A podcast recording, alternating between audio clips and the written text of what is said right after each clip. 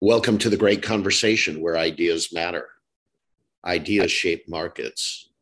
Ideas can change the world.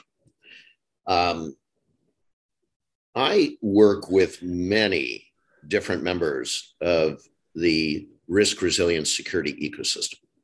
So I get exposed to many different business models. I get exposed to many different personalities who infuse their character and their values into those business models. And I came across recently a wonderful story of how character, values, and your business model intersect to save lives. So I want to invite onto the podcast today, the Great Conversation podcast, uh, my friend um, from Secure Source International, Dave Nicastro. Dave, great having you on. Well, thank you, Ron. It's great to be here with you today.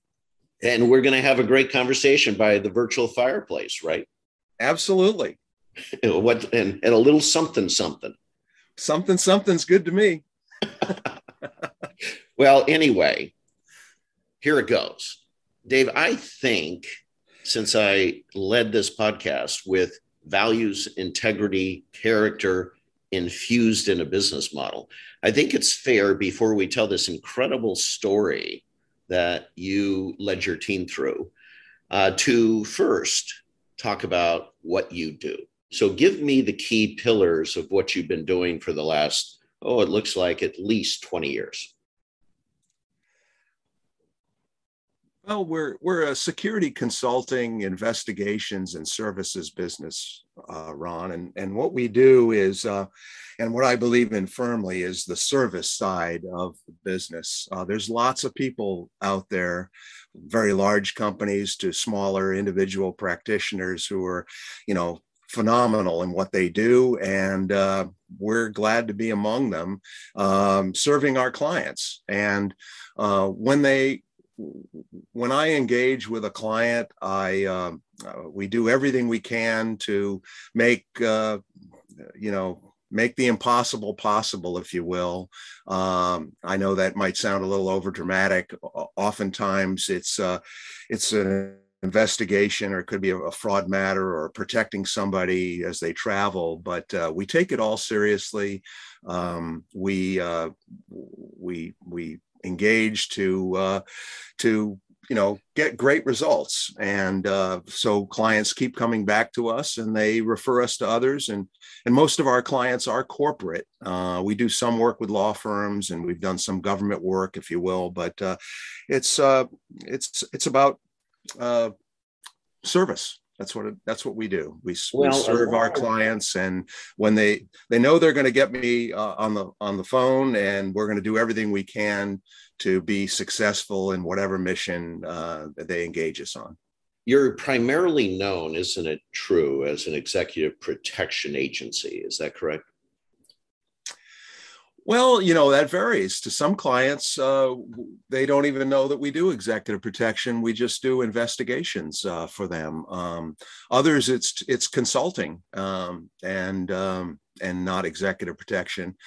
Uh, but yes, we, we, traditionally over the years since 1993, we we've done a lot of uh, protective work, protection work. I have personally, from you know, I've protected kings to celebrities of the highest caliber, uh, from Frank Sinatra to Tiger Woods to you know lots of different people over the years uh, to uh, you know like i said kings and presidents and everyone in between. Lots of corporate folks as they travel. But yeah that's what we do. And, and you'll also promise to extract me from mexico on my vacations if i run into trouble. Is that correct well, I know you keep me on your speed dial, and um, and you you know I will I will do everything I can to safely extract you uh, should the call come.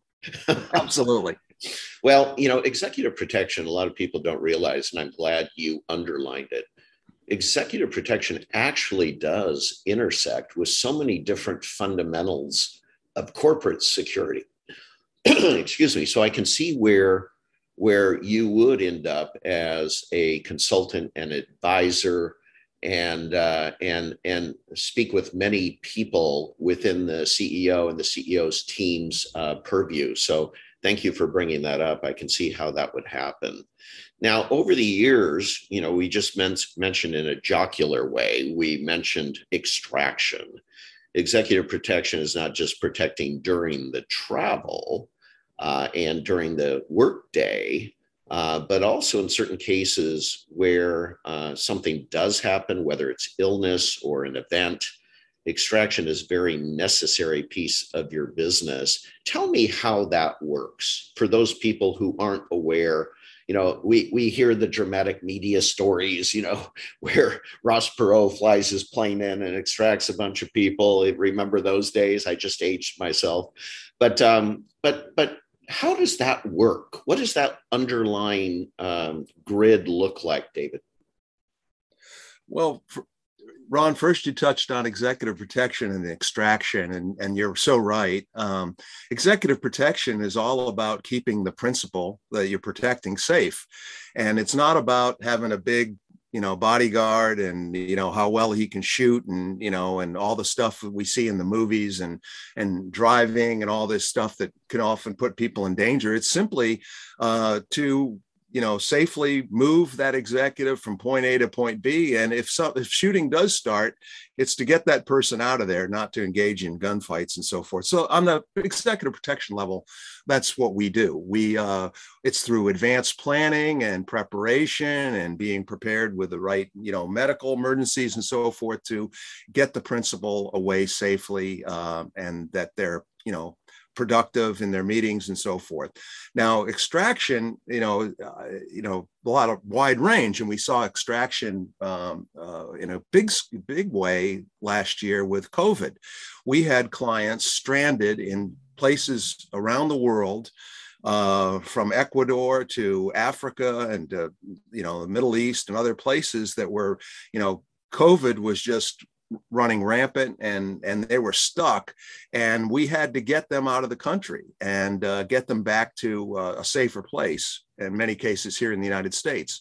So through our network which is so important to us i mean that's what it's all about. It's not it's not me or my team at secure source. It's our network and our ecosystem of people that will pick up the phone and they will do whatever it takes to uh, you know extract people in that case out of a out of a country and, and help. And and it's from security people to some people in government that we know that can help with uh, you know the right paperwork and getting you uh, what you need to be able to uh, um, appropriately uh, extract and then come into the United States let's say or other places Canada or other safe places in Europe Right, but the same principles apply. You know, you're trying to protect the security, safety uh, of the individual, um, and I'm glad you brought that up. What most people don't realize is setting up the kind of network you're talking about takes years and years and years,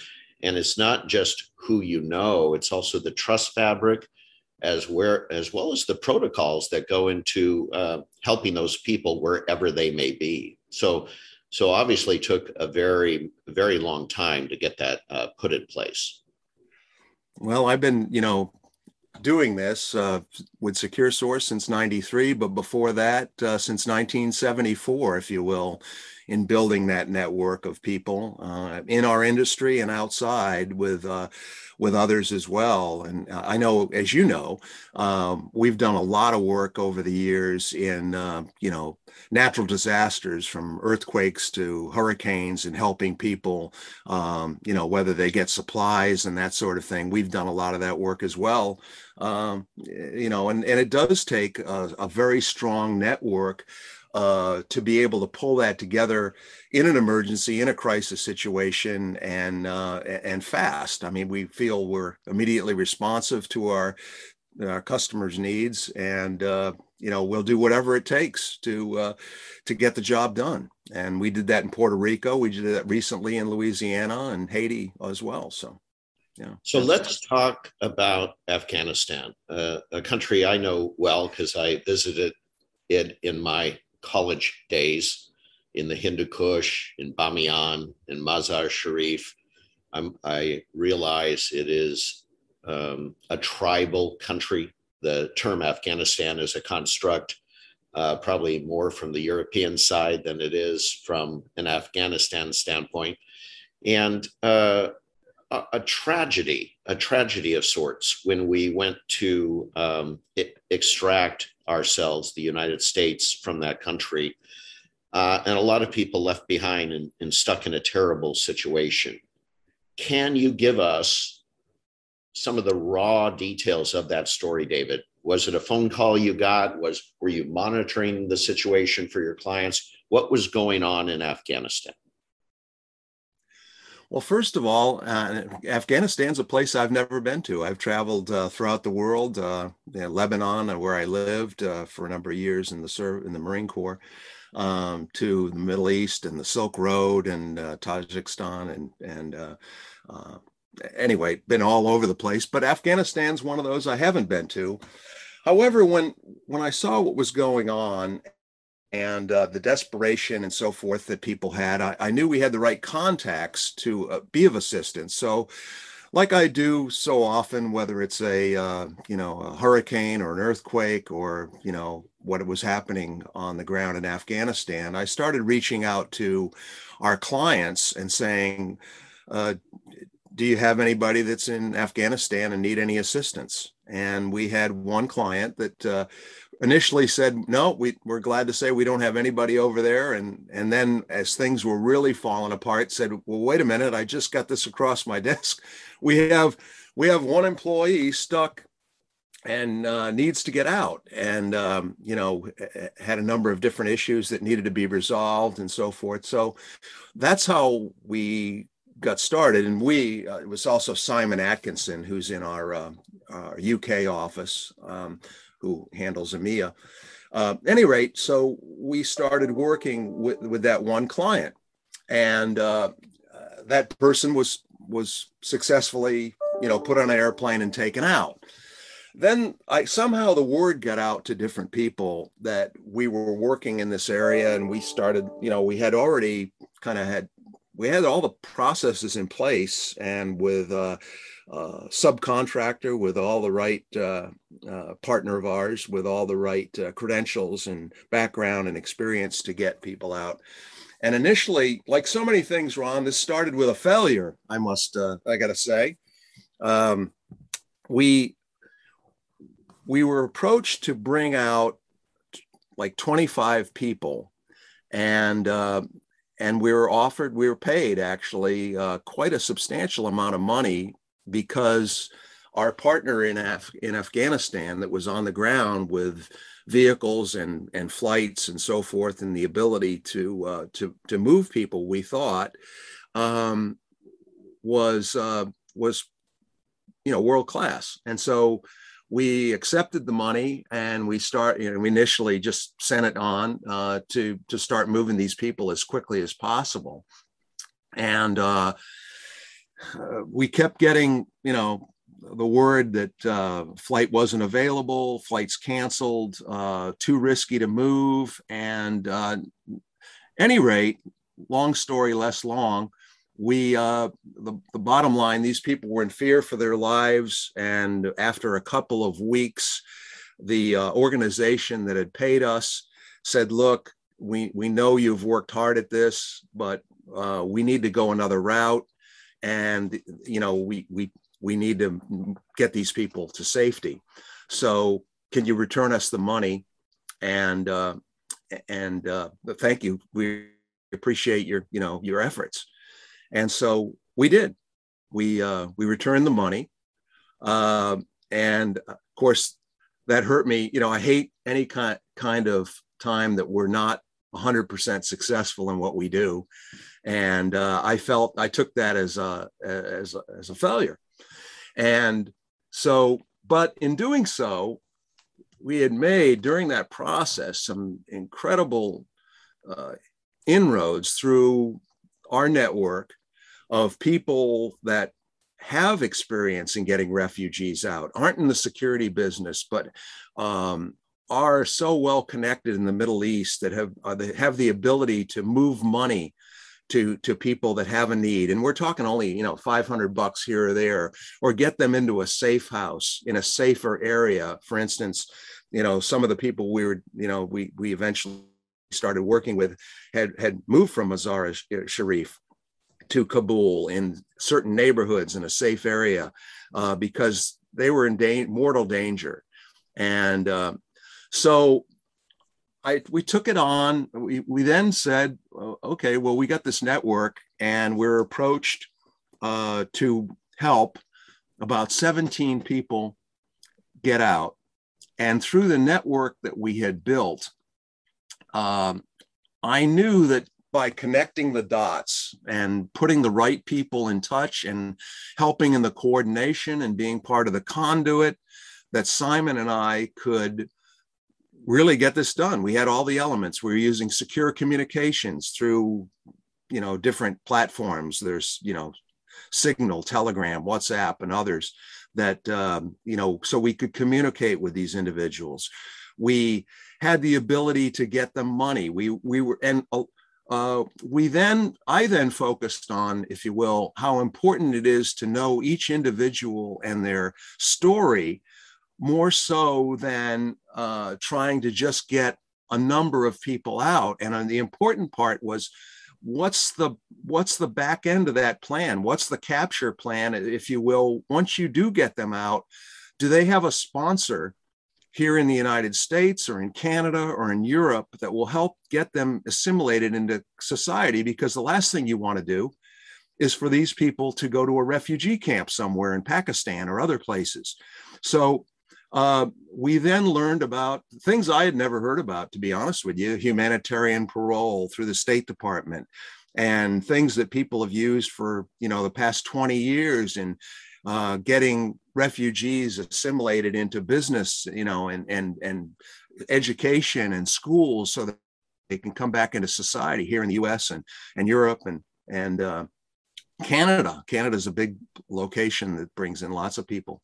Any rate um, I mean, what we what we did was um, we did connect the dots through our network. We had all the elements. We had a, a nonprofits, number of them actually, that were chartering flights and paying for that out of their pockets um, and their donations. Uh, and we essentially said, look, we can get, you know, we got, we can keep these people safe. They're in safe places when the timing's right, we'll have their manifest and information on their passports and uh, other documentation needed, Tazkira uh, documentation to get them out of the country. Um, there was a lot of anxiety in, in all this, as you might imagine, as this unfolded over you know the past month.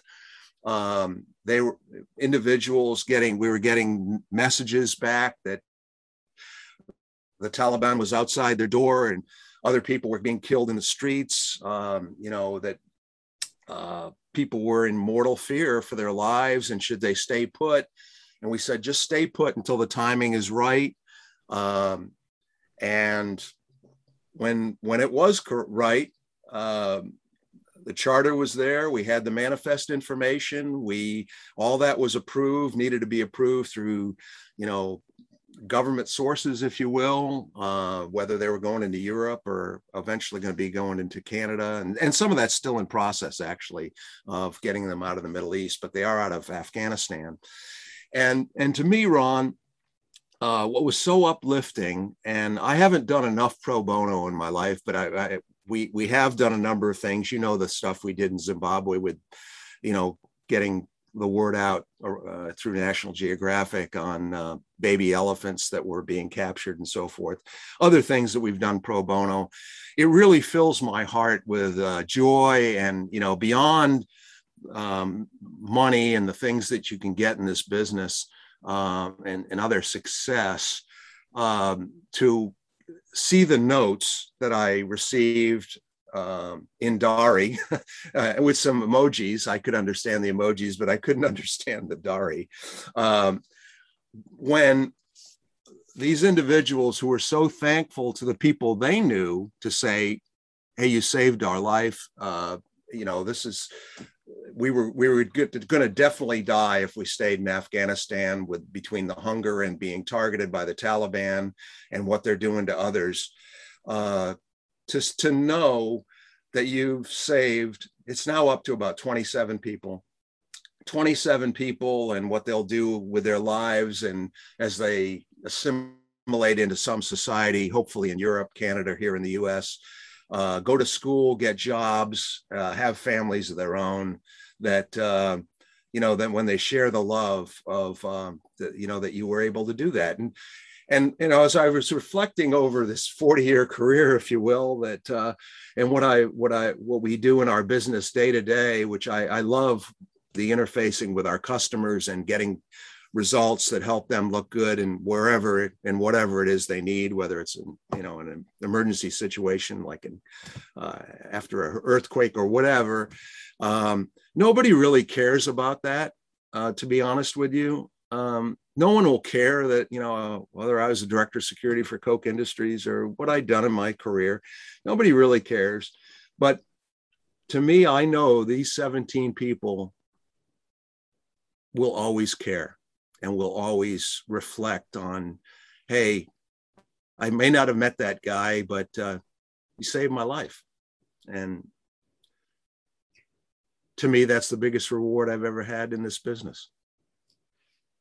You know, if we um, sit for a moment, all of us on on this great conversation, and reflect that and this is a global audience, but for a moment, because I live in the United States and I'm a United States citizen, we're in the land of the free, the home of the brave.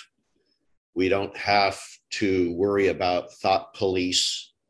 We don't have to worry about our neighbors telling uh, a um, dark force uh, dark political force on us. Imagine being in your home and not being able to walk outside without the danger of someone whispering something to an authority that wants to kill you or imprison you or harm you in any way. Uh, and throughout history, we've had those moments. Uh, Jewish people in G- Nazi Germany and and uh, and uh, during the Soviet Revolution and uh, the persecutions that went on. And I can't even imagine, like I said, I've been to Afghanistan. I can't even imagine, quite frankly, how you got them out. Logistically, uh, how you got the, the manifest to them, and how you were able to get them through that dark web. So I thank you from the bottom of my heart, somehow infusing the land of the free and the home of the brave inside their hearts. And like you said, now now we just pray their journeys are beginning and they take those same values forward and pay it forward to others in their lives. So David, this has been a great conversation. Thank you so much for sharing. Thank you, Ron. And you're so right. I mean, uh, we are the land of the free and home of the brave, and it it sickens me when I see the, the people that you know don't get it. They may not have ever traveled themselves and and don't realize how fortunate we all are that we don't have to worry about uh, being killed or can you imagine like in the, these people's situations of just leaving everything behind and carrying a one small bag with maybe a few things uh, in it uh, to to and and you're just going to go to some place you don't know where but uh, you've got hope and it's it, now you're kind of coming to the land of hope and dreams. And i think it, it, it's really sad in our country where we are right now that that people lose sight of uh, that we are the land of the free, the home of the brave, what patriots have done before us, and uh, to get us to have that, uh, you know, to to have that that freedom, if you will, and what we have and all that we have here in this country, and uh,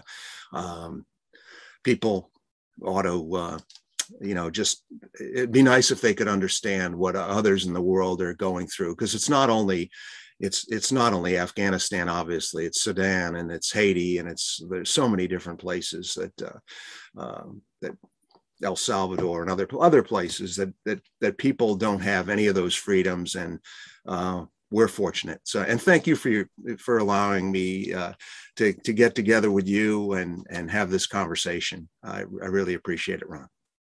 It has been a great conversation with Dave Nicastro from Secure Source.